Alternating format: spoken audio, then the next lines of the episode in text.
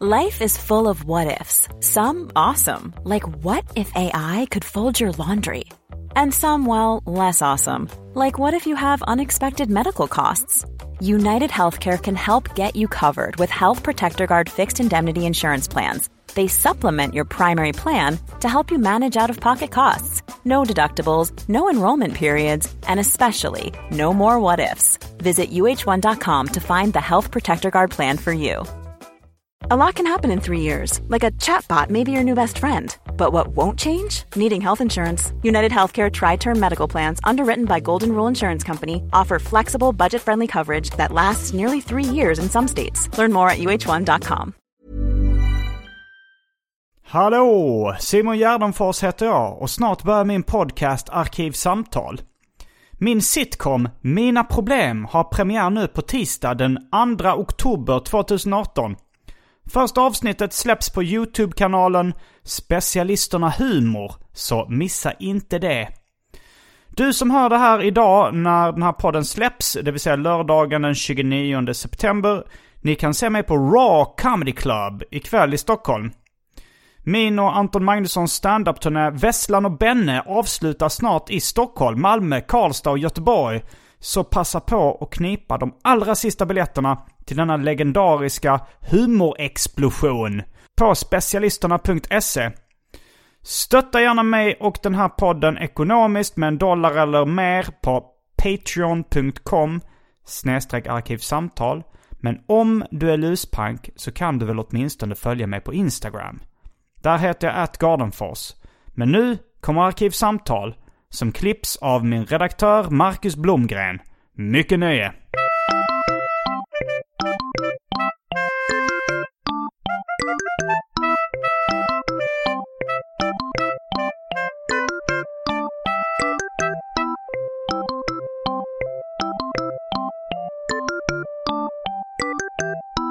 Hej och välkomna till Arkivsamtal. Jag heter Simon Gärdenfors och mitt emot mig sitter Moa Romanova. Hej! Var det rätt uttal av ditt efternamn? Ja, det är inte ens mitt efternamn. Nähä, Det är mitt mellannamn bara. okej. Vad heter du i efternamn då? Strindholm. Okej, men du har... eh, Du kör på Romanova? Ja, det är en jävligt lång historia. Där en tjej skickade hjärtan av blod till mig och jag fick byta namn på alla sociala medier. För att jag ville bli av med henne. En tjej skickade hjärta med blod. Hjärtan av blod till mig på posten och var väldigt... Eh, Alltså hon hade skrivit eh, i blod, alltså ritat hjärtan i, i sitt eget blod. ja. Så det var en stalker. Ja. En regelrätt jävla stalker Okej, verkligen. och nu vet hon vad du... Men ja, det så Jag har svårt inte hört inte av henne på sex sju år typ. Det låter ändå spännande. Ja, men det Alltså, är typ, men det är en bra story, men den är Ja. väl läskig alltså. Ja, det låter obehagligt. Men hon är typ, alltså hon är kanske 10, cent 10 centimeter kortare än mig. Och lite typ så här sned typ. Så jag är inte, alltså fysiskt är jag inte rädd för henne. Nej, Hon skulle inte kunna ta mig men hon liksom. kan ju ha kniv. Hon kan ha kniv. Nu ska inte skrämma upp dig i onödan. det där blodet måste ju komma från någonting. Just det. Eh, Du är serietecknare. Bland annat. Och du har just släppt boken Alltid fucka upp. Ja. Som jag just har läst ut. Svinbra var den. Tack. Eh, Det var därför jag... Nu blev, det blev ganska spontant det här eh, arkivsamtal. För du, eh, du är bara i Stockholm ganska kort tid va? Ja, tills imorgon. Jag var här för min releasefest som jag hade igår. Mm, jag var I på förrgår. den. Gud, igår försvann för mig. Jag var så jävla bakis. Jag var faktiskt på din releasefest. Eh, Det var där jag köpte boken. Nice. Visst var det en bra fest? Ja, det var skitroligt. Det var svinkul. Lyssnade du på när Åsa spelade live? Min kompis, hon sitter i köket nu. eh, Jaha, är det hon som är shitkid? Ja. Ah, jag känner inte igen henne, men det, det gjorde jag. Det Kör. var, alltså jag har ju lite svårt för distade elgitarrer, men jag tyckte ändå det var bra. Oj, bara jag lite. Ändå härliga Blink 182 covers. Och Good Ja, Charlotte. jo, men jag kände igen eh, någon av de låtarna. Ja, det var grymt. Ehm, jag tror också, eh, nu när vi haft någon form av presentation så eh, ska vi kasta oss in på det omåttligt populära inslaget Välj drycken.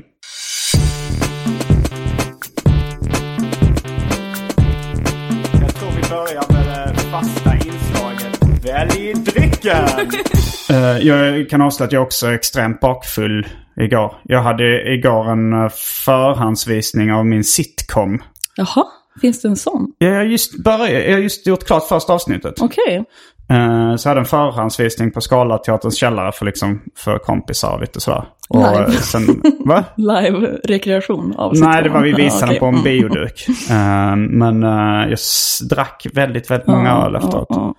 Eh, så jag har liksom sovit och läst din bok. Det är det enda jag har gjort idag nästan. Okej, men vad härligt att du ändå kommit just ur den. I Mm. så fall, och varit så här bakiskänslig och mottaglig säkert när du läste den. Ja, absolut. Jättebra för mig. Ja, det, det, kan, det känns som rätt läge Ja. att man ska vara lite skakis Ja. eh, när man läser den.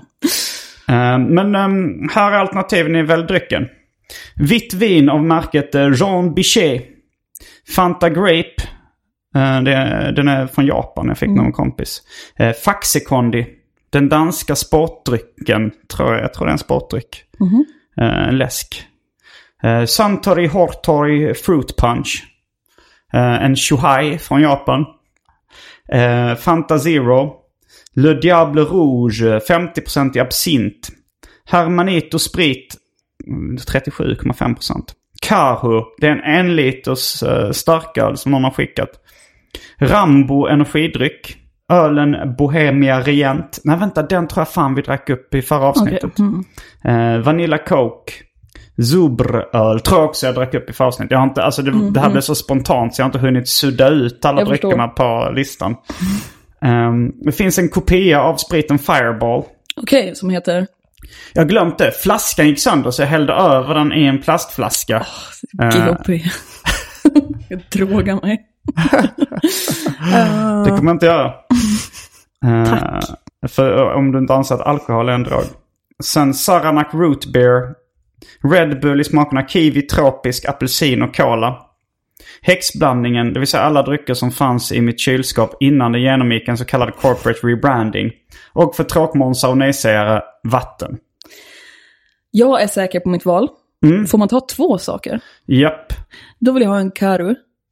Eh, Det, den en liter sa den. Mm. eh, och så vill jag ha en, den här 37,5an. Visst fanns det en sån med där? Hermanito-spriten. en liten sån. Mm. Och sen eh, kanske en liten Red Bull till Åsa som sitter i köket. Hon är, det är hennes spons.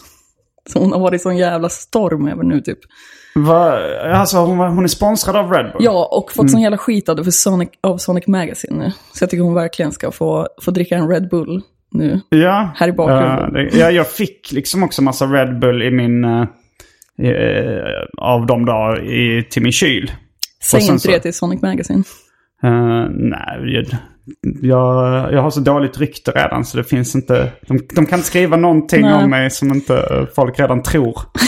Men... eh, nej, men jag slutade ett tag att nämna eh, att det var Red Bull när jag läste att de hade startat någon slags uh, högertidning. Ja, någon uh, alt-right-tidning. Men nu, nu av någon anledning så säger jag det igen. Jag var trött på mig själv att jag, att jag mörkade. Det är ändå, en, jag säger ju för fan Coca-Cola och sånt annars. Ja. Så det är inte... men det blev tre stycken grejer. Men en är till Åsa, det går bra. Ja, ja, absolut. Ni får ta ännu mer om ni vill. Jag kommer nog själv ta ett glas vitt vin av märket Jean Bichet. Härligt. Mm. Eh, då är vi snart tillbaks eh, med dryckerna. Kända från det omåttligt populära inslaget Välj drycker. Häng med!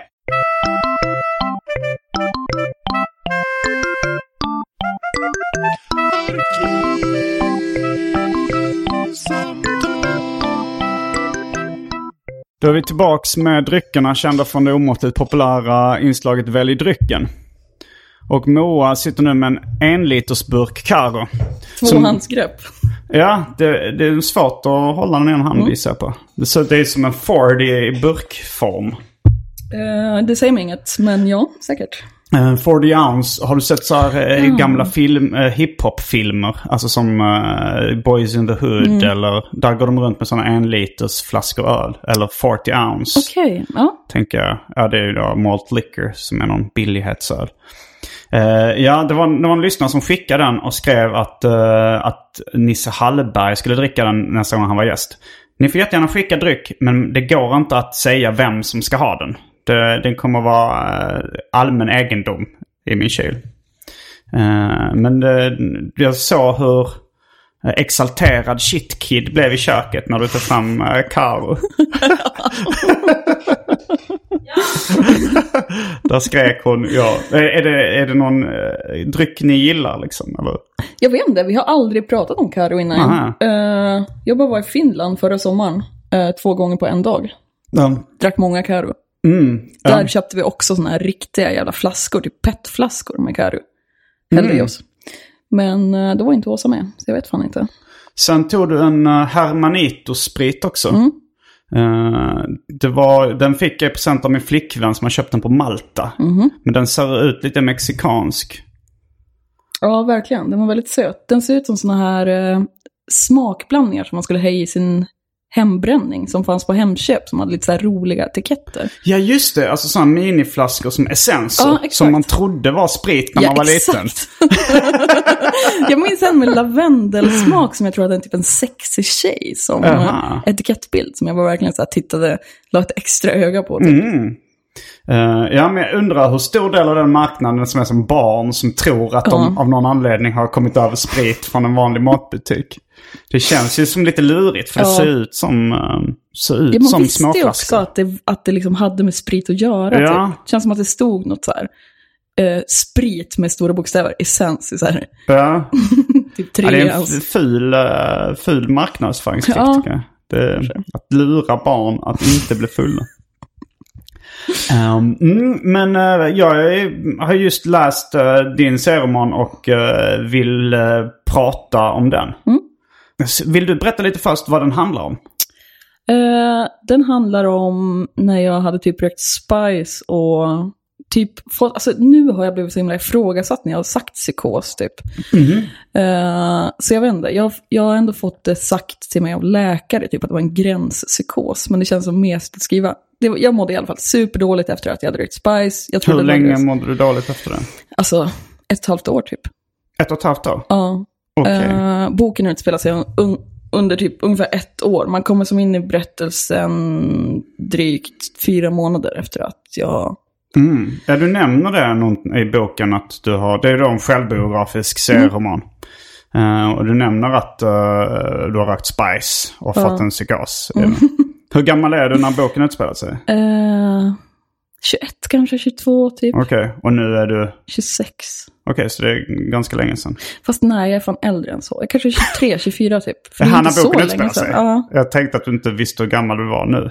Ja, nej. nej, när boken utspelar sig kanske jag är 23. Nu är jag Okej. 26. Så det är Mm. ganska nyligt ändå. Eh, men sen, eh, den handlar mest bara om att jag försöker så här, hantera panikångesten jag fick av det. Uh, vilket kan låta så himla mörkt typ. Jag tycker inte den var så mörk. Jag vet inte vad du tycker. Uh, Panikångestgrejen. Ja, Alltså just själva boken typ. Nej, jag tyckte inte det var så, så jättemörkt. Nej, Men jag, har- som- jag umgås mycket med folk som har haft väldigt mycket ångest. Så det är vardagsmat för mig. Ja, men det känns som att jag har försökt så här, lägga en så här badum-tisch på varenda ångestgrej typ. För att jag hanterade det så, så himla mycket.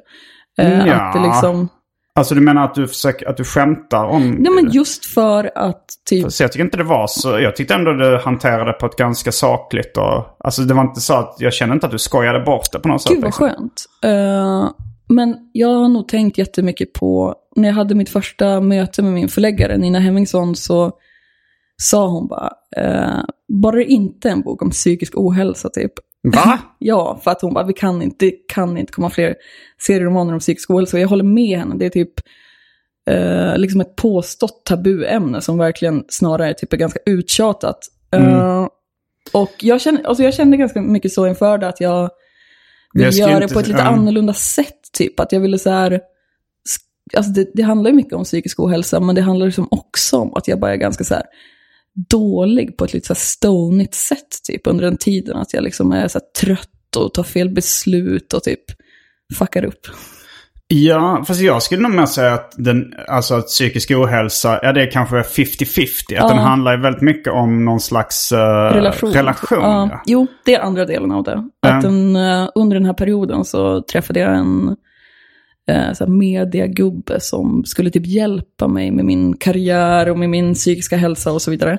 Mm. Eh, så den, liksom, det är typ en ganska stor del av narrativet i boken. Eller, det tar det framåt ganska mycket, hela den relationen. Typ. Mm. Och, Ja, jag har hört rykten om vem den är. Den kända mediegubben.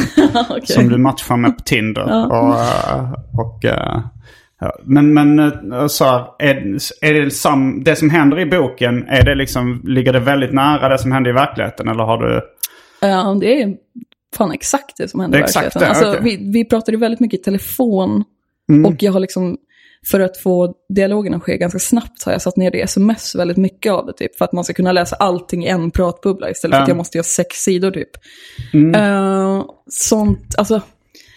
Ja, jag tycker den är väldigt liksom bara, jag förde dagbok liksom varje dag under den här tiden. Mm. Så jag har utgått från den dagboken när jag har gjort boken väldigt mycket. Men den här ehm, mannen, alltså träffades ni bara en gång? Ja. För det gör ni bara i boken. Ni träffades bara på riktigt en gång. Mm. Eh, och sen så hade ni liksom kontakt online. Ja, i telefon, telefon, typ. eh, mycket liksom. Var- Jag hade ingen psykolog, jag slutade ju gå till min konstiga psykolog typ. Mm. Fick han ta över den rollen lite. eh, vilket han så här gjorde gladeligen. av någon, alltså av anledningen att han ville knulla antagligen liksom. Men jag var ganska... Det kändes ju ganska långsökt sätt att få ligga på skulle jag säga. Ja, jag vet. Men jag tror också att det kanske Mm. för vissa människor är lite jakten som är det roliga. Typ att Mm. så här, bygga upp det. Alltså jag har, jag har, nej jag vet inte. Det kanske, han kanske också hade som ett intresse av att jag skulle må bra typ. Ja, jag, jag, vet, jag vet, jag känner inte den här eh, personen. Men eh, det finns ju säkert många anledningar att inte nämna hans namn i boken. Mm. Men vad, vad var din anledning att inte göra det? Jag hade ju tänkt göra det först och sen Mm. hade jag möte med Mats eh, Jonsson. Serietecknaren. Ja. Som, ja, han har varit gäst i den här podden ganska ja. nyligen. Jaha, okej. Mm. Eh, han har varit gäst några gånger. Ja, okej. Och då sa han... Nej, gör det inte. Jag gjorde misstaget, sa han, tidigt i min karriär. Att jag bara var rak med namn och bara bläste ut alltihop typ. Och, eh, och jag tog till mig det också och tänkte att det var liksom kanske ändå typ en eh, world of trouble som jag inte riktigt orkar med. Och sen tyckte jag också om hela den här, jag har ritat honom med en papppåse på huvudet. Jag tyckte det blev ganska snyggt typ. Så när jag gjorde första kapitlet och han hade papppåsen så var det som att jag bara, men det här blir bra. Mm, Och även så här, jag tycker inte att han gjorde, alltså jag tycker inte han var så här fruktansvärd mot mig. Ifall han hade gjort något helt bedrövligt, då kanske det hade varit mer legitimt att jag bara drar ner byxorna på han. ja. Du vill alltså inte säga vem det är nu? Nej, jag kommer inte vilja göra det. För jag tycker ändå att vi hade en ganska fin och bra relation i mångt och mycket typ. Ja, han... Ja, han ehm, ja, jag tyckte inte heller att han betedde sig speciellt dåligt. Nej, alltså det är ju, mm, mm, okej. Vad, vad var du på väg att säga? Eh, han var ju ganska liksom... eh, eh, han, ja, det kändes ju som att han hade liksom helt andra intentioner än vad han var typ upfront med. Men det hade väl jag också på något sätt. Och sen så får man ju ställa så här, de, liksom, eh, maktpositionerna emot varandra. Liksom, att han var så här, din konst, jag ska hjälpa dig. De, de, typ så här, det här galleriet, måla Du grejer kan för få berätta personen. lite för typ. lyssnaren som inte har läst boken om vad det här handlar om nu. Ja, Att, ja, alltså, men- Ni kom i kontakt via Tinder och började skriva, eller var på en dejt. Mm. Låg inte med varandra. Hånglade inte heller. Eller något sånt. Men, och sen eh, började han, eh, eller vänta nu. det ser ut som att du vi gör. går vidare. jag minns inte vad jag skrivit i boken, typ. Vi går vidare. Ja, det står, det står väl inget om det. Det står att ni inte låg med varandra. Men, Nej, men det gjorde vi inte. Nej. Det gjorde vi inte. Eh, okej. Nej, jag skojar. ja, vi var på den här Tinder-dejten Mm. och sen fick jag ganska mycket, han var väldigt intensiv den kvällen typ. Jag var nykter då, Mm, ganska lång mm. tid efter den här Spice-incidenten. Så, så jag var ganska, ja, han var väl snarare ganska full, jag var ganska nykter typ. Mm. Eh, så var han väldigt intensiv den kvällen. Så det var som att jag ghostade honom efter det ganska lång tid och han skrev massa meddelanden och så.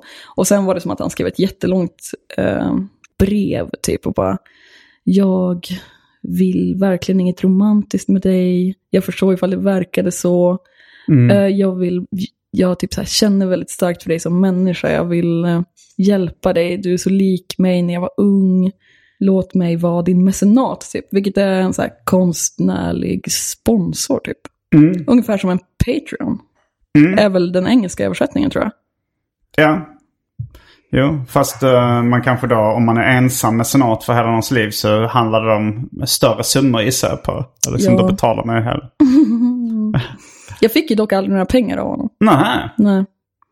Det, var, Ja. det, det började där och sen så handlade det mycket mer om liksom att eh, han så här var min Sherpa uppför Ångestberget typ, eller nerför det. Alltså att han, det var, handlade väldigt mycket om, om min psykiska hälsa typ, att vi hade mycket kontakt runt det. Mm. Och sen var det mer om vart min konstnärs, för jag är i grund och botten eh, bildkonstnär. Mm. Alltså jag har Mm. hållit på med oljemålning ända tills den här boken liksom. Mm. Eh, så det handlade väldigt mycket om, om liksom min psykiska hälsa och vart min så här, konstkarriär skulle ta vägen och vad jag skulle tjäna pengar på typ. Mm. Jag var sjukskriven under den här perioden också väldigt pank typ. Är, det, är det en oljemålning som är omslaget? Mm. Precis. Eh, för jag tänkte komma in på det. Jag är jätte, jätteimponerad av bilderna i den. Det är sjukt snyggt och mm, ja, det, det är liksom en, en stil som jag inte har sett eh, så mycket i Sverige för. Vad har- vem har du inspirerats av eller vilka, var har du fått stilen från? Eh, tack, först och främst. Mm. Eh, jag har inspirerats ganska mycket av, alltså jag vet inte ens vad den här konsten heter, det här är bara någonting jag har haft i bakhuvudet. Han som har gjort Yellow Submarine uh, Just det. Alltså det, den konstnären, jag har tänkt på det när jag har sett eh, att det är en jävligt snyggt uh, tecknad. Men jag har heller aldrig vetat vem det är. Nej. Det är ingen eh, känd uh, konstnär. Jag tycker i och för sig det inte ligger jättenära... Uh, det ligger inte jättenära din tecknarstil. Nej, jag tänker att det liksom är att eh, jag har haft någon slags, jag hade en bok också som hette Tjejerna gör uppror, som jag tror att jag har gjort någon SVT-kortfilm om. Mhm. Eh, som är en så här 70-tals eh, ungdomsbok, typ om att tjejerna på skolan så här, inte vill bli tafsade på längre. Typ. Mhm. Illustrationerna i den har jag också, jag vet inte vem som har gjort dem. Men, Eh, men det är också lite så här eh, 70-tal där det är lite så här fladdriga eh, stora jackor typ och så breda axlar och ganska stora händer och fötter. Och sen har jag inspirerats ganska mycket av Parolin. mm. eh, som har gjort Resan till Meloni och Dunderklumpen. Eh, Och så har jag, och, men det är lite mer sådana här som kanske har varit med mig ganska länge, de eh, stilinspirationerna. Och sen Mm. nu har det nog mer varit så här kanadensiska och typ eh, utländska serietecknare jag följer på Instagram som jag inte ens, ja, Du kommer inte ihåg vad de heter? nej men det finns en som heter Bree, nej jag kommer inte komma ihåg det. Det är som Nej, en, Inte Brian Chippendale. nej, hon är typ, nej. Brie. ja. Mm. Eh, nej men för det ser ju väldigt så här samtida ut ändå liksom. Uh, mer än 70-tal skulle jag säga. Jag, t- jag tänkte att det var någon liksom eh, amerikansk alternativ serietecknare. Kanske någon av dem Fort Thunder eller eh, Paper Rad. Nej, jag, det, jag vet inte. Det ser inte ut som det. det, det men jag bara undrar om det fanns, finns någon annan som Det tecknar den finns stilen. en, eh, eller i det- just den här stilen vet jag faktiskt inte vem- jag ska säga helt. Jag, det finns en eh, norsk serietecknare och konstnär. Han gör väldigt så här typ dadaistiska, typ absurda serier. som heter Peder Erland, typ, tror jag. Som Mm. jag har tittat mycket på. Eh, Men han liksom jobbar mycket med så här i det här paint-uttrycket som jag ändå håller mig lite till men också frångår ifrån för att jag är lite så här Paint-uttrycket. Ja men du vet Microsoft Paint, alltså att man liksom drar ut cirklar och liksom färglägger med, med såna här, eh, vad heter den, spraybrush-penslar liksom. Ja, okej. Alltså som vektorgrafik nästan. Ja, men liksom 2001 typ. Ja, men för det tänkte jag, hur har du liksom gjort rent tekniskt med bilderna? Hur Eh. går du tillväga? Jag har ritat bildmanus för hand först. Mm, I eh, blyerts eller? Ja, ja, i en sån här blå penna, i en blå eh, bläckpenna som går att sudda, som jag älskar. Mm. Som är från Pentel, heter det så Det klassiskt? finns Pentel och det finns Penol. Pentel är det. Okej. Eh, och det är liksom väldigt fult ritat streckgubbe. Det, där liksom, jag har haft jättemycket fokus på dialogen och ibland typ icke-dialogen. Att jag har ganska mycket uh, rutor där det inte är, är någon som pratar, typ att jag Mm. har jobbat mycket med pacing. Men ehm, steget efter det är att jag har ritat upp det i min ritplatta med Wacom. Mm. Eh, så det är digitalt gjort allting. Och sen har jag eh, gjort raster. Jag har som ganska mycket raster och sånt här spräckel med Ja, det var liksom. det jag tänkte på. Det som nästan ser ut som eh, airbrush. Ja, det har jag gjort i ett program som heter Manga Paint Studio. Okej, men det har jag talas om. Ja. Eh, men aldrig testat. Jag tecknar fortfarande för hand. Ja, gör du det? Gud, Ja. jag har tänkt på det. Bara, du är en av de få andra som jag vet som håller på att liksom göra serier digitalt. Men du gör alltså inte det? Eh, nej, jag gör inte det. Eller jag, jag, jag färglägger i Photoshop. Okej, ja. Du kan se där så ligger några serieoriginal eh, som jag har då liksom på A4-papper som jag tecknar då med, ja, med filtspetspennor och sånt där. Okej, men jag tänker att du jobbar så himla mycket med liksom cirklar, typ. Att det skulle vara så jobbigt att göra för hand. Ja, men jag har så här cirkelmallar. Okej, Innan jobbade jag med ah. passare. Ah, okej, och, mm. eh, ja, men jag kör linjaler och cirkelmallar och olika sådana grejer. Så att, Jag, ha- jag hade aldrig ritat med ritplatta förrän eh, när jag gjorde första kapitlet i den här boken. Eh, nej. Jag har ritat allt för hand innan det och gärna färglagt för hand också med gouache. mm, Men eh, när jag började med den här boken så var det som att jag hade suttit på, jag gick på serieskolan i Malmö. mm, Och så hade vi ett projekt där man skulle göra 24 sidor serier på 24 timmar. Och då gjorde jag eh, det på dator. Jag började, gjorde så första sex timmarna för hand. Fick en halv sida gjort på den tiden typ. Och sen satte jag mig vid datorn och bara, okej nu ska jag förstå den här ritplattan. Jag har liksom ingen så här, teknisk kunskap om det.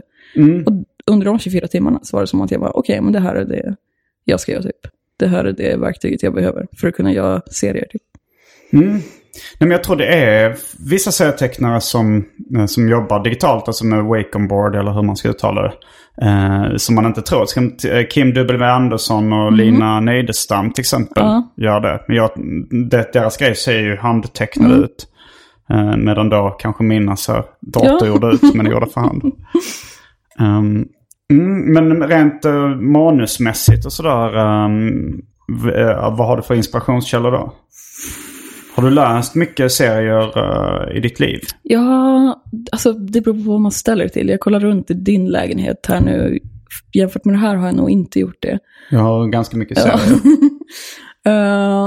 Men jag har ändå som en ganska gedigen samling, men det är ganska mycket sånt jag hittat på typ eh, eh, Köpenhamn Sign Fest och sånt. Som är dialoglöst, jättemycket dialoglöst. Så det, där har det mest varit bild, men med, med manus och med dialogen har det nog varit serier typ. Alltså, och nu Alltså tv-serier Ja, snackar tv-serier. Alltså Ovanligt jag... en serietecknare refererar till, till serier som tv Just det. Eh, där har det nog varit mer så här... Alltså gud, jag kommer inte ens kunna komma på några exempel nu, men typ... En av mina bästa serier är ändå Arrested Development. Jag tycker jättemycket om Sarah Silverman Program och Trailer Park Boys. Mm. Någonting i den sfären, typ, alltså som jag tittat jättemycket på. Jag tänkte eftersom du är från samma kommun, Bollstabruk, Jajamän. frågetecken, som mm. serietecknaren Mats Jonsson. Och eh, ni båda är självbiografiska serietecknare. Eh, har, när, har du läst hans serie? Ja, eh, jag har läst eh, hans Hey Princess typ kanske um, 2010, 2011.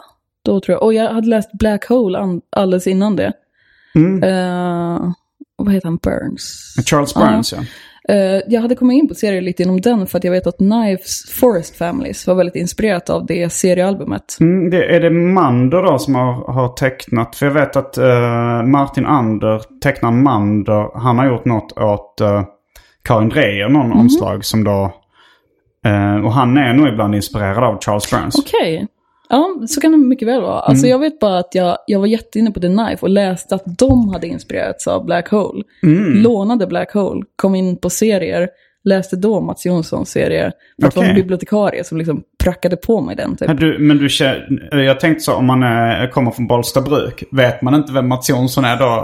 Per, Nej, av sig själv? Nej, jag visste han är inte stor, han är inte, han är Alltså, inte profet i sin han egen hemstad. verkligen det efter Nya Norrland. Han gjorde en bok som handlar om liksom Ja, jag kan tänka mig att han varit mycket i lokalpressen då. Supermycket. Folk Mm. älskar ju honom verkligen. Han tar Nor- Norrland eh, i försvar kan man Ja. säga. Eh, han Och just på... Bollstabruk med, med så, alltså nedlagda sågindustrin och så vidare. In, Mm. Och liksom ge en röst till den här utdöda lilla byn typ. Mm. Eh, men nej, jag visste inte vem han var då uh, förrän jag fick den här boken. Och då tror jag att min typ pappa eller syrra tog med mig på, Du fick Hey Princess då? ja, Och det var en bibliotekarie i Bollstabruk som Ja. prackade på den? ja i Kramfors typ Ja, någonstans. Kramfors, okej. Ehm, och då var jag på något så seminarium han höll på Härnösands eh, museum. Mm. Eh, Efter det så läste jag det som fanns då. Jag vet inte, Pojken i skogen kanske just hade kommit eller något sånt. Mm. Eh, som då handlar om alltså uppväxt i Bollstabruk. Typ. Det var ju väldigt intressant. Man känner igen karaktärer typ. Mm. Och just miljön också jättemycket. Så det träffade ganska nära. Men sen gjorde jag inte, alltså jag började inte rita serier förrän för drygt två och ett halvt år sedan typ ändå. Mm. Men var det när du kom in på serieskolan? Eh, arbetsproverna till serieskolan var Aha. Men hur kom det sig att du ville utbilda dig till serietecknare? Eh, Jag kom inte in på Umeå eh, konsthögskola. Då sökte jag eh, serieskolan för att jag hade ändå tänkt att det typ så här skulle... det var någon slags backup-plan. Typ. Jag hade tänkt att jag skulle göra enrutor. Mm, Eh, skämtteckningar. Ja, Mm. det är ju helt... Det är så svårt, så det finns inte, tycker jag. Alltså att komma på skämt. Ja, Eh, och själv tycka att, alltså att, att så här, jag, kan, jag skulle aldrig kunna ställa mig upp och börja en mening så här, eh, jo, ett skämt. Och sen följa upp det typ. Men det är ju vad enrutor är. Ganska Mm. mycket. Typ så här, man presenterar, alltså, man, hela, hela liksom upplägget är, här är ett skämt. Ja. Jo, men det är rätt intressant att den konstformen, uh, skämtteckningar eller enrutingar som Nina Hemmingsson började kalla det. Mm. eh, att, det är, att det är så förknippat med skämt. Mm. För att uh, egentligen så borde ju det kunna vara eh, allvar eller alltså skräck eller vad fan Mm, som helst. Men att i och för sig det, det lämpar sig kanske, kan, Mm. kanske vara bättre för just om, om man ska säga någonting som så, är så kort. Precis. Det skulle ju kunna vara någon form av liksom haiku-poetisk kvalitet det också. Att man bara tycker det här är en vacker mening eller Mm. Men det, alltså, det kanske har funnits jättemycket sånt också, men det är inte lika lätt att sälja till eh, dagstidningar. Nej. Antagligen. Jag har gjort eh, en bok med skämtteckningar som heter Nybuskis. Ja, jag har inte läst den här. Jag, du, jag listade dig som en av mina bästa serietecknare. Ja, det blir jag väldigt eh, stolt över. Eh, jag tycker att Död kompis är topp tre svenska uh, serieromaner som har gjorts. Ja, men tack så mycket. Den är väldigt bra. Sen har jag faktiskt inte läst så mycket an... Jo, 120 dagar. Då bor, ju, då bor det ju där min bok utspelar sig, i partihallarna i Göteborg. Hos Cassandra. Ja, ja du, vi har en gemensam kompis. Ja, och du och jag eh, har träffats innan också. Har vi det? Ja, du Det kom in på jag. Beyond Retro eh, när du skulle på Bokmässan en gång. Och så eh, skulle du ta nycklarna hem till oss av mig. Ja, bodde du med Cassandra? Ja, Aha, okej. Nej, men det, det har det är jag... där boken är utspelad som du har läst idag. Ja, och det är någon karaktär som heter någonting som... Uh, Casita. Casita. Ja, Ja. det- är hon. Ja, Okej. hon står och spelar Birthed-skivor i bakgrunden när jag Ja. tatuerar mig. Typ. Ja, och Birthed känner jag igen, men jag vet inte riktigt vad det är för någonting. Nej, men det är en eh, record label som Cassie älskar. Typ. Hon har ju varit med i den här podden också, visst? Och Mm. Ja. Maja också. Och Maja Um, Asperalin? Ja, Ja, ja, absolut. Ja, men jag har ju sett eh, att vi har gemensamma kompisar liksom. Mm. Men eh, jag trodde faktiskt inte vi hade träffats innan. Eh, det var länge sedan. Mm. Det kom fram en tjej till mig efteråt och bara Det var Simon G. Känner du honom? ja, det gör jag. Var det efter releasefesten? att jag, jag, jag, jag, jag kom inte fram till det på releasefesten. Då tänkte jag så Nej, det ah, här men- var på Retro när jag hade Ja, lämnat på nycklarna till mig. Jaha, okej. Alls kände dig. Jaha. Nej, men det, är, du har, det är någon ruta i boken som är en drömsekvens också. Där, du, det, där det är en far och son-hoodie Ja, eh, inblandad. det här har varit en skräck för mig för att jag är äh, jättebra kompis med Joy. Ja, som, Joy liksom- Mbata. Många som varit, hon har också varit gäst i den. Okej. Mm. Eh, och hon är ju liksom typ familj slash bästa vän med Frey. Mm. Och det känns som att både du och Frey får lite av en känga i den eh, Ja, sekvensen. det är någon typ. som du dröm, du fantiserar eller så här, om någon mm, kille på en schampoflaska. Ja, men det är en sån här Lush-förpackning. De har ju alltid så här klistermärken på sig eh, med liksom en, en bild av den som har tillverkat den. Liksom en stiliserad Mm. bild. Och då är det som att jag så blir lite kär i honom i duschen och föreställer oss vår relation. Och, Mm. Och här, sen så erbjuder han en far och son-hoodie. och därifrån Och blir det en där ser du mardröm. äcklad ut. så du gillar mina serier men hatar far och son? Ja, ja det kan jag vara helt upfront med. Ja. Okej. Men alltså far, far och son fancrowden kan inte du säga en jättehärlig eh, skara människor heller, eller? Jaha, alltså jag... Alltså de som är fans av far och son. eh, eh, nej, det finns nog lite, lite olika typer där. Han så här skakar på huvudet och gör den här. Du, tycker, du tror inte det finns uh, trevliga personer som gillar far och son? Jag vet, det känns bara som att det liksom är typ såna här vidriga killar på festival som så här bajsar i folks trangiga kök, typ som har sån merch på sig.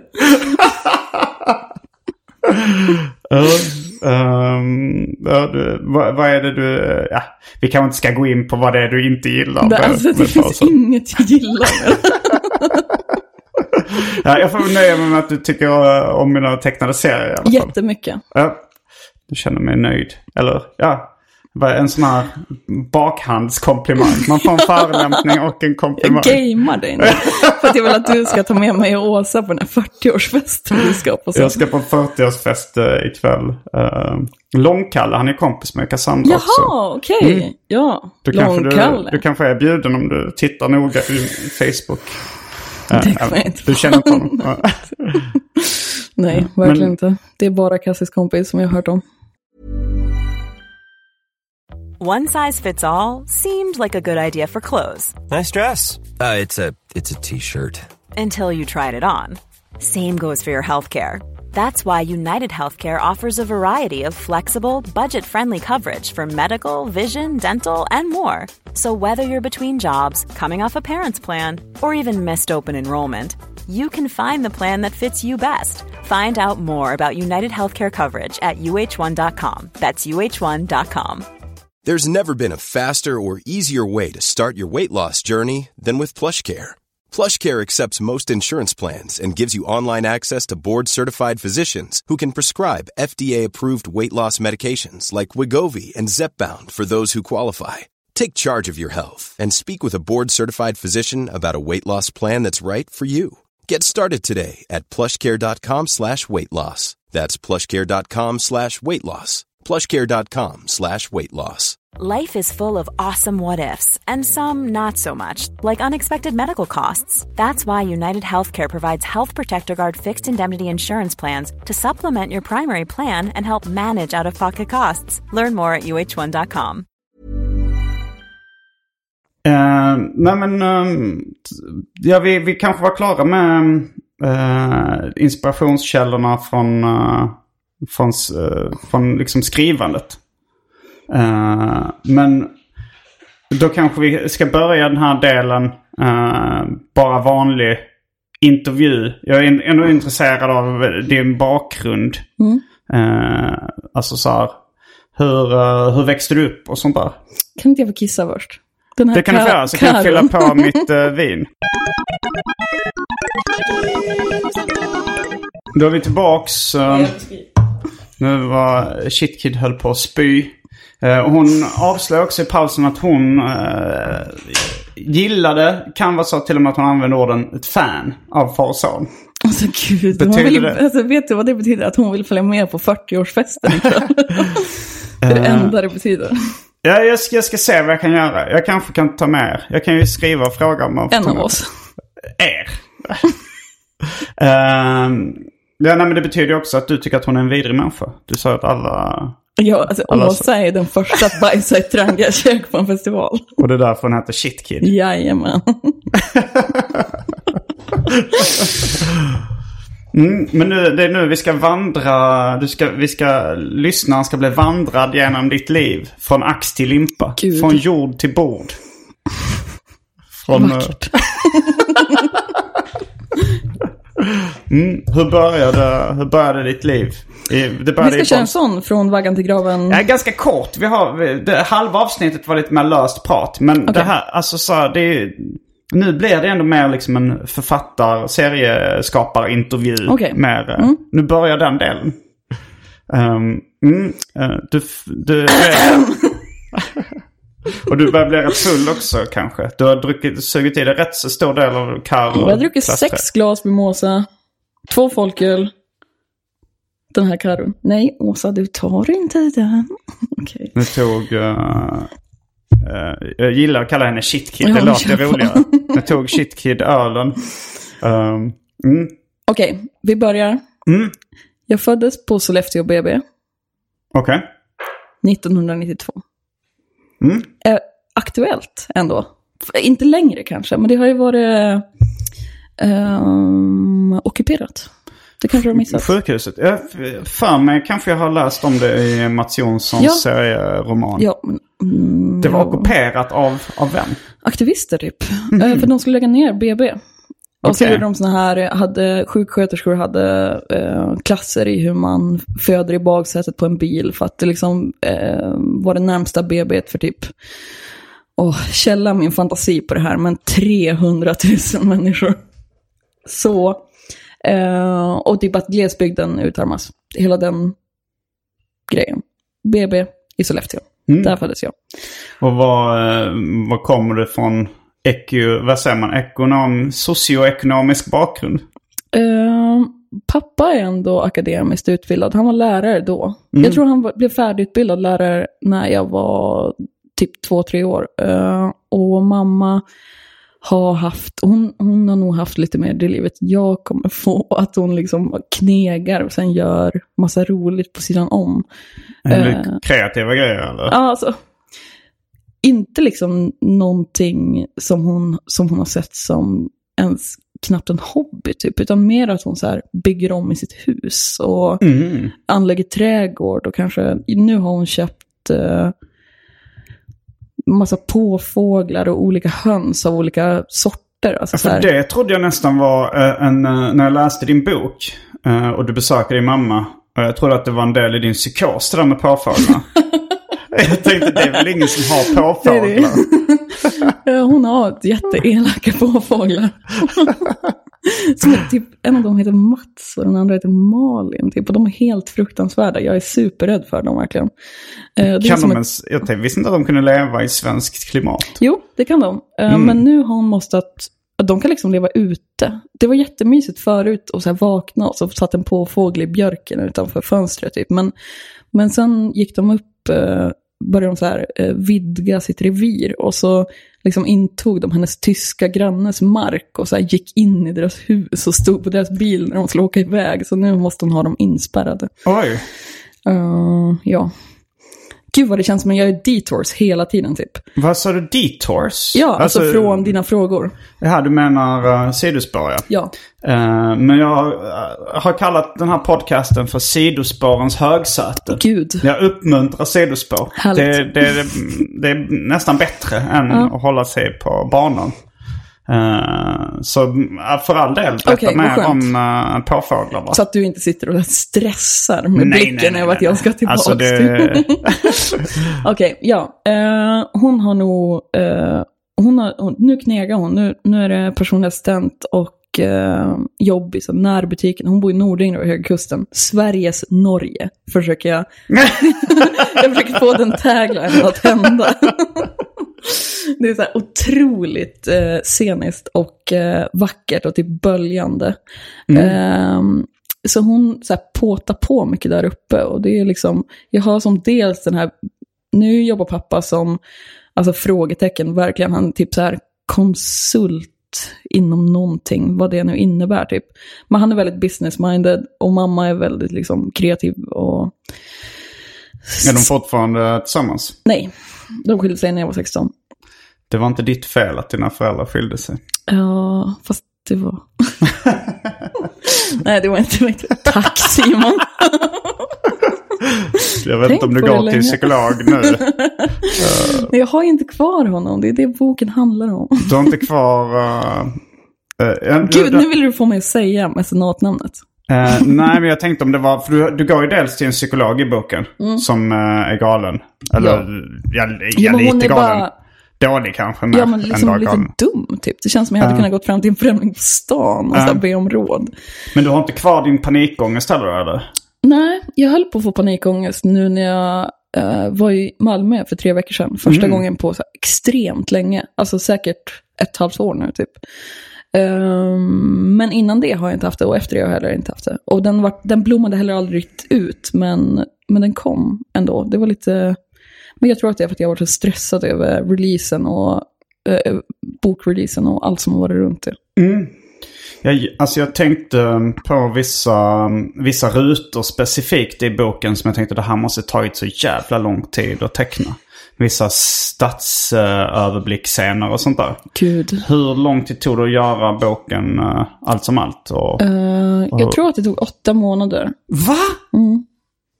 Fan vad snabbt. Men det är för att jag har ritplatta. Börja med ritplatta. Eh, jag vill inte. Men ska du inte göra mer serier? Jo, någon gång. Men Du var just ändå inspirerad, visst? Ja, men det var jag. blev ju sugen på att teckna när jag läste den. Eh, men, eh, men, men också rätt nu när du säger åtta månader. Så jag tog mig säkert så här tre år att göra Död kompis. Alltså om, om jag skulle jobbat heltid, vilket jag inte gjorde sen jag höll på med den i fem år. Mm. ja, det gjorde inte jag heller. Du jobbar inte heltid? Nej, jag har ju frilansillustratör också. Och Mm. f- frilans artwork. Jag har gjort eh, musikvideos och skivomslagen. Mm. Vilket till vilka artister? Eh, till Molnet, Sara Klang, Shitkid. Ehm, nu håller jag på med ett åt en artist som heter Holy. Mm. Som ligger på samma skivbolag som Shitkid. En jätte, jättegrym musiker från Umeå. Um, Missar jag någon? Och vad, vad te eh, tecknar du för... eh, alltså illustrera för andra grejer? Eller det är det? Ja, men jag har gjort åt så här Bang, Galago, uh, något mer. Vice läste jag på baksidan av Ja, men din alltså, bok. Lögn? Frågetecken. Det är typ för att jag har tagit pressbilder åt dem. Alltså fotat åt dem. Som Okej. namn har synts typ. Mm. Det där är någonting jag hade med när jag skickade ut mitt manus till eh, förläggarna. För Jaha. att så här, stressa dem över att jag var en, stor, att jag var en grej som var happening. Och sen, så, Och sen så har de med det på baksidan av boken. sen trasslar du Det in dig i ett nät av lögner du aldrig kunde ta dig ur. Jag tror att det står så här DN eller. Göteborgs-Posten eller någonting där också, vilket också bara är pressbilder jag har tagit. Det här, men du, har du varit fotograf tidigare? Ja, jag har fotat mycket också. Ja, det, det kanske vi ska komma till. Om vi hinner. Vi vet inte hur långt vi kommer hinna i det här, ditt liv från, från vaggan till graven. Nej, Eller jag tror inte det är så intressant heller. Jag kan bara sammanfatta det kort. Att jag Okej. var så här handbolls, eh, sportig tjej. Mm. Eh, fram till att jag var 16. Eh, min syrra var liksom super, hon var typ neo-folk-gotare under den tiden. Så jag var Mhm. ganska inspirerad av henne. Så jag hade liksom en, en, ett alternativt S i rockärmen ofta. Folkgotare? Eh, neofolk, det är typ... Eh, alltså man är inte... Alltså, det, det känns som att nazis har claimat det lite nu. Mm. Det var inte riktigt så då. Det är typ så här... Eh, ehm, alltså gud, det här kommer vara så fel och folk kommer bli så arga. Men jag tror att det är eh, lite så här eh, romantiserande av folk. Ja, men gud, det låter så dåligt. Men liksom lite så här, av folk? hemmet. Folk? Ja. och eh, att det är lite typ runor och sägner och skog typ. Okej, ja. Eh, Det låter rätt nazistiskt. ja, det gör verkligen det. Eh, och neo, man tänker neonazis. Ja, Eh, precis. Men hon, var, hon hatar inte judar. absolut inte. Ah, okej. och, skönt. ja, just det, du är ju det. Mm. Ja. Jag tror inte hon gör det. Du har inte frågat henne? Och hon, eh, så jag hade, ja, men jag hade mitt alternativa S i rockärmen. Eh, och sen träff, jag skulle till Goa med min mamma på min eh, 14-årsdag. Vi hade här sista minuten-biljetter typ två, ett styck, två veckor. Och då Du sa priset jag, nu på, på biljetterna. Ja, men för att jag var... för att jag just det där bara, min mamma, hon jobbar som personlig assistent. Vi åkte till Goa. men eh, då träffade jag eh, Åsa Shitkid, som du gärna kallar henne, eh, på eh, bussen ner till eh, Arlanda. Hon skulle på så, vad skulle du på festival? Peer pressure. Peer pressure. Var är Shitkid från? Eh, också Bollstabruk. Okej, ja. Eh, Nyland, Bollstabruk, Kramfors. Mm. Alltid Kramfors kommun.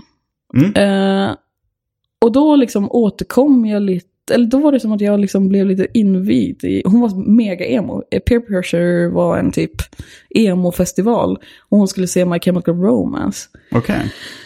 Så då kom jag liksom in, in i att, att vara lite, eh, jag vet inte, bara att, ja, att vara emo. Typ. Sen dess har jag varit det. Punkt. Det är min livshistoria. Du ser det fortfarande som emo? Ja, gud, jag är ett vuxen emo av rang. Du klär dig inte riktigt som ett emo just nu i alla fall. Eller Jag har vet vit inte. tröja. Vit tröja? Ja, men Har emos vita kläder? nej, nej, det är de det jag svarta. menar. Ja, just det. Det är det som motsäger det. Men jag känner mig ändå lite bara, nu klär jag upp mig typ. Mm. Ja. Eh, så nu är du klar med din livshistoria?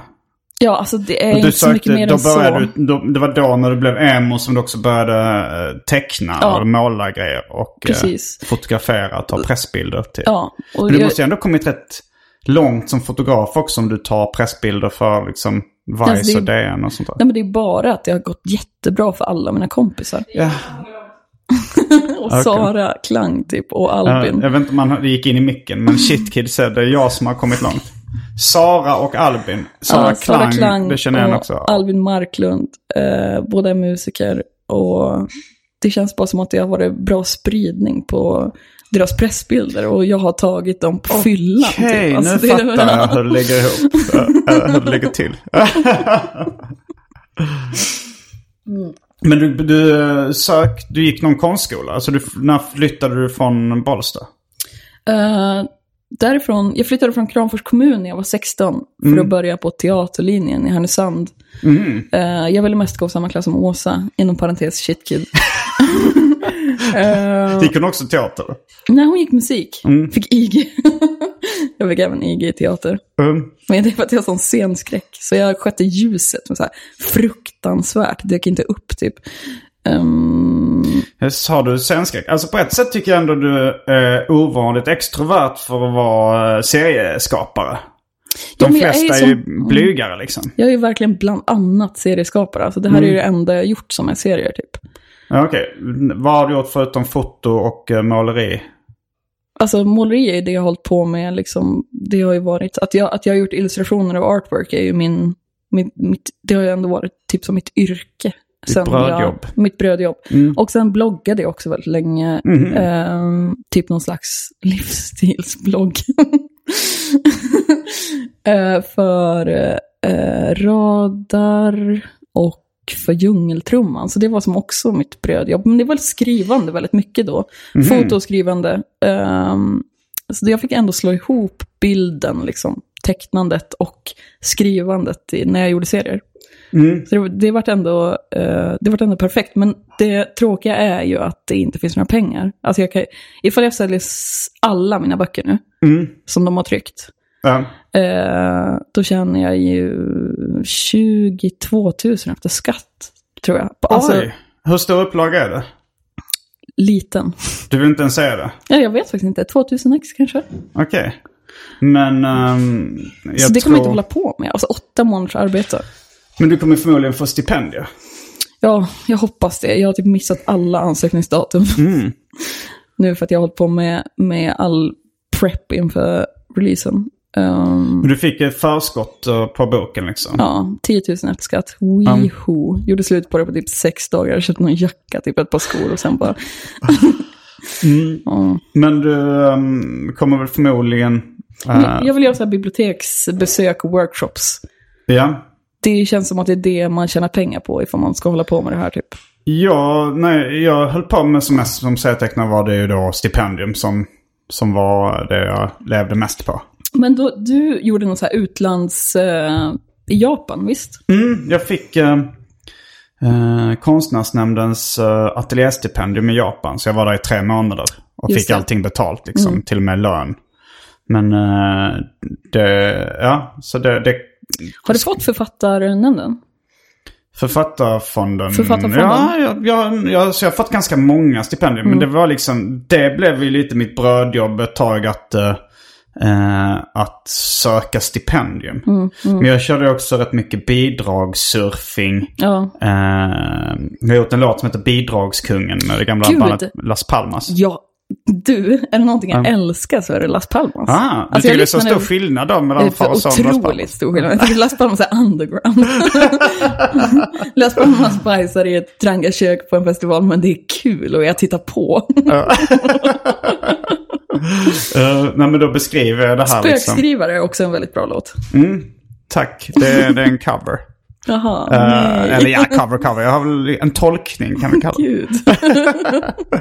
Det var en amerikansk eh, riktig spökskrivare som hette Mad Skills på den tiden. Numera bara Skills. Som eh, då berättade om eh, att han spökskrev åt andra artister. Okej. Mm. Så eh, tänkte jag, jag ljuger ihop att jag skriver åt svenska artister. Okej, ja. Ja. Det känns inte som att det är sant. Nej. Men ja, jag, har, jag sökte ett stipendium nu eh, på 50 000. Det hade gjort stor jävla skillnad alltså. Men sen, jag vet inte, det är också, jag måste typ söka ett vanligt jävla jobb, typ ett butiksjobb eller någonting. Men jag har ju hund också. Ja, men du kan säkert, alltså bidrag, jag vet inte hur det är i den världen nu, men, eh, men det finns olika, det finns olika liksom. Jag har ju gått på jätte- SOS, alltså, jag har gått på a-kassa och starta eget bidrag. Vad sa du? Är du 40? Jag är 40. F- 40 är blankt. F- nej, 40, okej. Mm. 40 ja. Okej, ja, men alltså det jag tror ser otroligt annorlunda ut. Alltså mina kompisar som har gjort, skött allt eh, ordentligt, får ju ingen a-kassa typ. Det är ändå så här, ja men då får du flytta, alltså de som bor i Malmö nu, då är det ändå så här, då får du flytta 20 mil norrut, där finns det jobb typ. Ja, nej, jag har inte hängt med i den svängen. Sen har vi ju eh, projektverkstan. Eh, känner du till det? Ja, ja, i, här i Stockholm. Ja. Ja, Det, det, men alltså det är studielån, det är ju ja, det är mina CSN. pengar. Ja, okej. Du, ja, det är Alltså, det ju. det, men det är ett lån från mig. Jag har ändå tre år eh, studielån nu som så här, hänger över mig verkligen. Nej men det här, det är ju... eh, Det är intressant. Jag har ju varit i samma situation som du. Att det Mm. jag vill är att göra, äh, att teckna serier. Nu vet jag inte om det är det du helst vill göra. Vill Jag du göra håller en ny på med bok? min nästa bok nu. Okej. Och vad ska den handla om? Eh, det, alltså, jag har formulerat det som Kitty på ketamin. att det ska vara en ganska klassisk äventyrsroman. Mm, det ska inte vara självbiografisk. Det ska vara en, en ungdomsäventyrsroman, fast Mm. i serieform, eh, som ska eh, handla om Höga Kusten. Att det är liksom, hela, hela Norrlandskusten är ju typ ihålig som en schweizerost för att det är så mycket bunkrar efter kalla kriget. Mhm. Eh, Jag trodde det var på grund av gruvarbete, men det kanske nej, var nej, i det är högre norrut. Ehm, och det är liksom, det är som en... Bunkrar efter kalla kriget. Ja, ja, Byggde man hade- bunkrar på grund av det? Alltså, jag tror att alldeles ovanför Härnösand på hemsidan tror jag att det är liksom över tusen kvadratmeter som bara är en enda bunker. Man var så Eh, rädd för ryssen. Ja, eller? otrolig ryssrädsla verkligen. Eh, och den utspelar sig där, eh, det är liksom lite, lite så här mystiska ljus. Och att liksom ehm, dåtiden knackar på. Och att det liksom är ett... eh, Jag vill inte avslöja för mycket, för jag håller på med storylinen jättemycket fortfarande. Jag var uppe och gjorde researchjobb nu och typ intervjuade radioamatörer och sånt. Ehm, det ska, ja, vi kan säga så här, det ska vara en äventyrsroman som innefattar eh, spår efter kalla kriget längs Norrlandskusten, mystiska ljus, kanske ufos. Kanske oidentifierade flygande föremål. Ja. Eh, men eh, det här ketamingrejen, det är inte då att det, det ska inte vara så att huvudrollen eh, använder narkotika. Det kommer vara så att Det huvudrollen... kommer vara så. det är svårt att söka bidrag på den premissen känns det som. Alltså, Men jag, tänk, jag har fått jättemycket bidrag Ja. och mina serier innehåller väldigt mycket knark. Mm. S- de, men jag har ju hört sen att du är ingen knarkare. inte Eh, längre. Nej, Eller men alltså att du aldrig riktigt har varit någon knarkare. Nej, jag har aldrig, aldrig missbrukat narkotika liksom. Ehm, eh, jag har... Nu, nu var det jättelänge sedan jag, jag använde någon illegal drog Varför överhuvudtaget. det? Blir du stress? Alltså är det så här ångestframkallande för dig? Nej, men det är, ja, men det är avtändningarna jag har problem med. Ah, okej. Jag tycker det är jobbigt med att... Jag, jag tycker det är rätt jobbigt med bakfylla också. Men det har jag liksom lärt mig lite att hantera. Jag är så van vid det. Men jag, om jag röker på och sådär så alltså jag går nästan minus på det. Liksom, Ja, för att jo. det mår sämre av... eh, Men hade du en tipping point där det först, alltså att det var kul först i ditt liv och sen blev det inte kul? eh, med, med droger. Ja. Eh, ja, men det är klart, alltså det är nästan alltid kul när man väl eh, är hög liksom. Men... eh, Mm. Ja, det är just avtändningen liksom. Ja, som, det, det är ju egentligen bara avtändningen som är problemet. Okej, Annars hade jag ju knackat mycket mer. Men... Men, ja, men, Avtändning på röka gräs? ja, men jag blev seg, viljelös dagen efter. Okej. Blev inte du det? Nej. Du- Eller, jag fick ju, jag, jag, jag röker inte gräs längre. Nej, okej. Du fick din psykos och sen dess har du inte knackat? Mm. Nej, lite grann? Ja, en del. Men eh, jag har inte rökt så mycket gräs i alla fall. Nej. Alltså, det är också ifall man letar efter en rädsla, typ. Alltså ifall jag letar efter en dålig känsla i Mm. någonting. Vilket är lätt att göra. Alltså, gräsnojan är ju reell. Den finns ju. Den, eh, så Att man blir paranoid av, Ja. av cannabis. Ja. Ehm, Jag har inte känt det så mycket faktiskt. jag hade aldrig, okej, jag hade känt det ändå några gånger. Men jag hade Mm. aldrig känt det så starkt som efter hela Spice-incidenten. Att jag liksom, ifall jag tittade efter att må dåligt, typ. Mm. Att jag bara, gud, jag börjar så få lite hjärtklappning. Mm. Det har jag kunnat känna innan. Men efter det så är det som att det går från 0 till 100 väldigt, väldigt snabbt. Mm. Jag har haft några mardrömstrippar också liksom på hallucinerande droger. Där jag verkligen hamnat i liksom ett äh, helvetesmardröm. Som jag tänker nu har jag fastnat i en psykos som jag Mm. aldrig kommer kunna ta mig ur. Och Verkligheten har fallit som en ridå, kvar finns bara eld. är det ett citat? Från mig. uh, nej, men så det, det slutade jag med liksom. Uh, ja. ja, men det är bra. Uh, Det gläder mig att höra. mm. Jag har ju mitt drogfria 2018 nu. Det har inte gått jättebra. Det har Nej. gått ganska bra. Vilka droger uh, har du fuskat med? Eh, diverse. diverse droger ute på svartklubbar i Malmö. Men jag har ändå verkligen hållit mig skärpt typ. Det är svårt när man har shitkids som sin... Hon sa just att hon rullar en spliff där inne. Jag vet inte om hon menar allvar eller inte. Ja, det gör hon absolut. Uh, Okej, så det är svårt att om du umgås med en, en, eh, en användare av narkotika så är Ja, det svårt som att kommer hålla med en sig sån här borta. hand med knark och blåser den i ansiktet på en.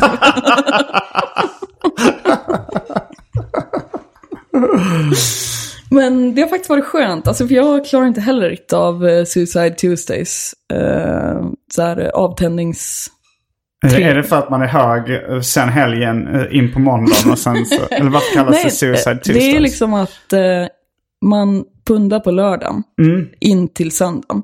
På söndagen är man bara fortfarande konstig och lite full. mm, På måndagen är man tillbaks, på tisdag mår man fruktansvärt. Det är Suicide Tuesday, det är liksom en dag efter användandet. Så man, ifall man har en dag paus, eller en dag liksom bakfyll och landa, sen kommer Suicide Tuesday. mm. Ja, Men det var en klubb i, eh, i San Francisco som en kompis så tipsade om när jag var där. Så, om du ska gå på den klubben. Han, jag för mig det var någon sån liksom sniffa kokain från någons kuk historia liksom. Så jag tänkte den klubben måste jag besöka. Eh, men jag blev väldigt, väldigt magsjuk. Jag hade varit i Mexiko innan. Av eh, kuksniffandet. Nej, jag kom aldrig till Suicide Tuesday. Jag hade Ah. sett fram emot det. Men jag, åkte, jag hade varit i Mexiko och druckit uh, jäst kaktusdryck och, så, och lite sånt där. Ah, med Cassie. Eh, vi har varit i, ehm, i Mexiko tillsammans. Eller, ja, men det var, inte, det var inte samma resa. Okej, det kanske är ointressant för lyssnarna. Cassie är från Mexiko. Cassandra som mm, har varit gäst i den här podden, ja, hon är, hon är halv-mexikan. Ni födde. Ah, det har jag glömt. Okej. Eh, Good friend. då, är hon, eh, då är hon helmexikan kan man väl säga. Jag som trodde hon var en riktig svensk. Inte riktigt svensk. Mm, ja, men så jag, eh, jag var jätte, jättemagsjuk eh, hemma hos min släkting Fred Allan Gordon. Som eh, bodde då Det här har jag i, fan hört. Det här, i är, Oakland. det här är något avsnitt jag har hört. Att jag Ja, men han är en återkommande karaktär i den här podden. Jag vet inte om det är speciellt frivilligt. Eh, Men han är den mest önskade gästen i Arkivsamtal eftersnacksgruppen på Facebook. Han vet inte om att... Jag tror han har hört, alltså våra släktingar har Okej. nog golat. Ja. eh, att, att, han, att jag eh, brukar imitera honom och så. Fan, inga polare alltså.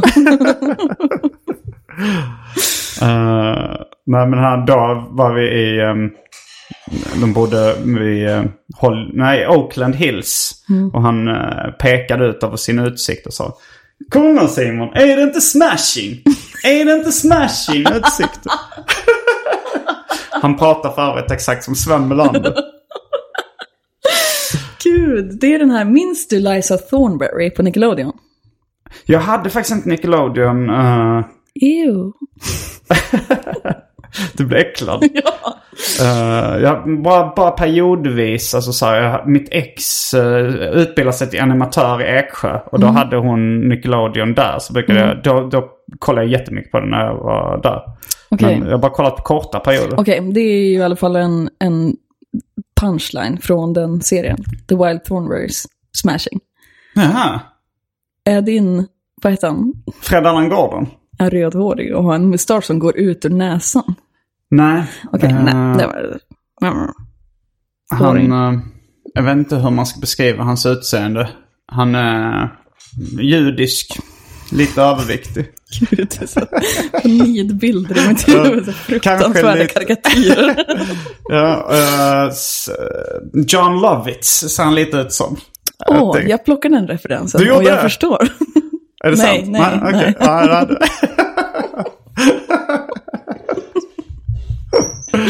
ja, det var, det var ett långskott. Jag levererade så himla dålig eh, från vaggan till graven. Nej men det, det, vi, vi har lyckats fylla podden med annat. Okej, Och vägen till graven kanske inte är det som... Nej, alltså det Eh, finns någon- inget där typ. Ja, men jag tyckte det var bra att du sammanfattade kort och, Ja. och snartigt. Ja, tack. Det, och det var ju några, det var några liksom utvikningar som också var intressanta. Och ehm, ja, det ska vi se om jag kan försöka ta med på den här 40-årskalaset. Ja, Eh. alltså annars, jag blev kär i en kille på min releasefest i förrgår. Jaha, Alltså jag såg han bara i ögonen. okej. Eh, och han kom och ville ha en bok signerad och så skrev jag typ så här, ritade mig själv och en tankebubbla där det stod snygg, Ja, underlinat.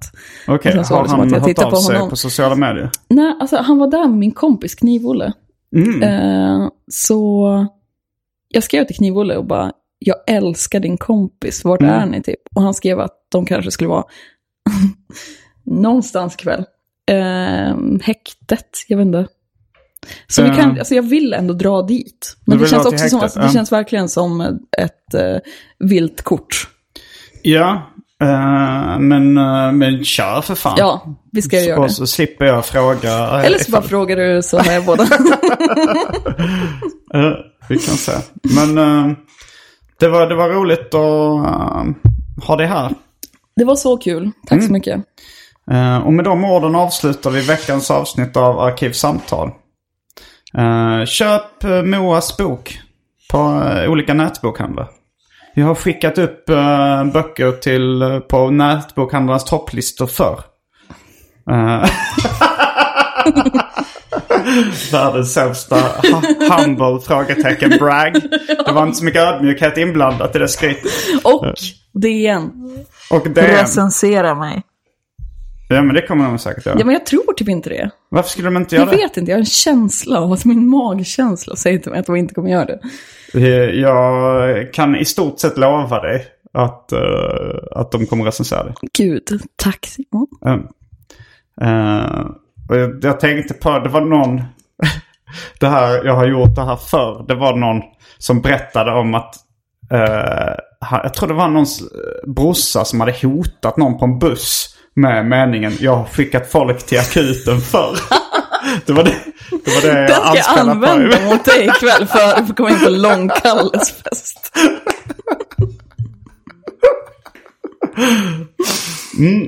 Ehm, det var allt från den här veckans avsnitt av Arkivsamtal. Jag heter Simon Gärdenfors. Jag heter Moa Romanova. Jag heter Kytker. Fullbordat samtal!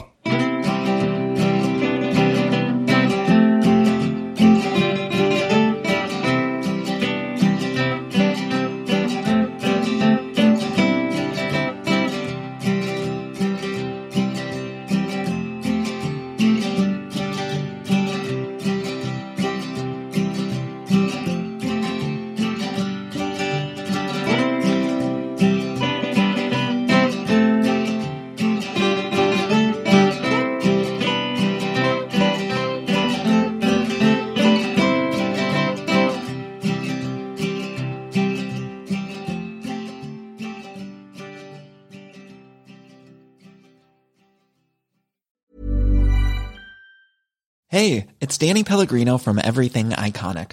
Ready to upgrade your style game without blowing your budget? Check out Quince. They've got all the good stuff shirts and polos, activewear, and fine leather goods, all at 50 to 80% less than other high end brands. And the best part? They're all about safe, ethical, and responsible manufacturing. Get that luxury vibe without the luxury price tag. Hit up quince.com slash upgrade for free shipping and 365 day returns on your next order. That's quince.com slash upgrade. Hi, I'm Daniel, founder of Pretty Litter. Cats and cat owners deserve better than any old fashioned litter. That's why I teamed up with scientists and veterinarians to create Pretty Litter. Its innovative crystal formula has superior odor control and weighs up to 80% less than clay litter. Pretty Litter even monitors health by changing colors to help detect early signs of potential illness. It's the world's smartest kitty litter. Go to prettylitter.com and use code ACAST for 20% off your first order and a free cat toy. Terms and conditions apply. See site for details.